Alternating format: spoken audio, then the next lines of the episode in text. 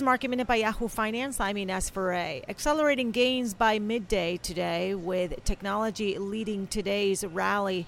All the Dow components are in the green led by Microsoft touching new highs today, Apple up around 3%, Caterpillar also up around 3%, and Nike rated a buy at BMO with a price target of 110.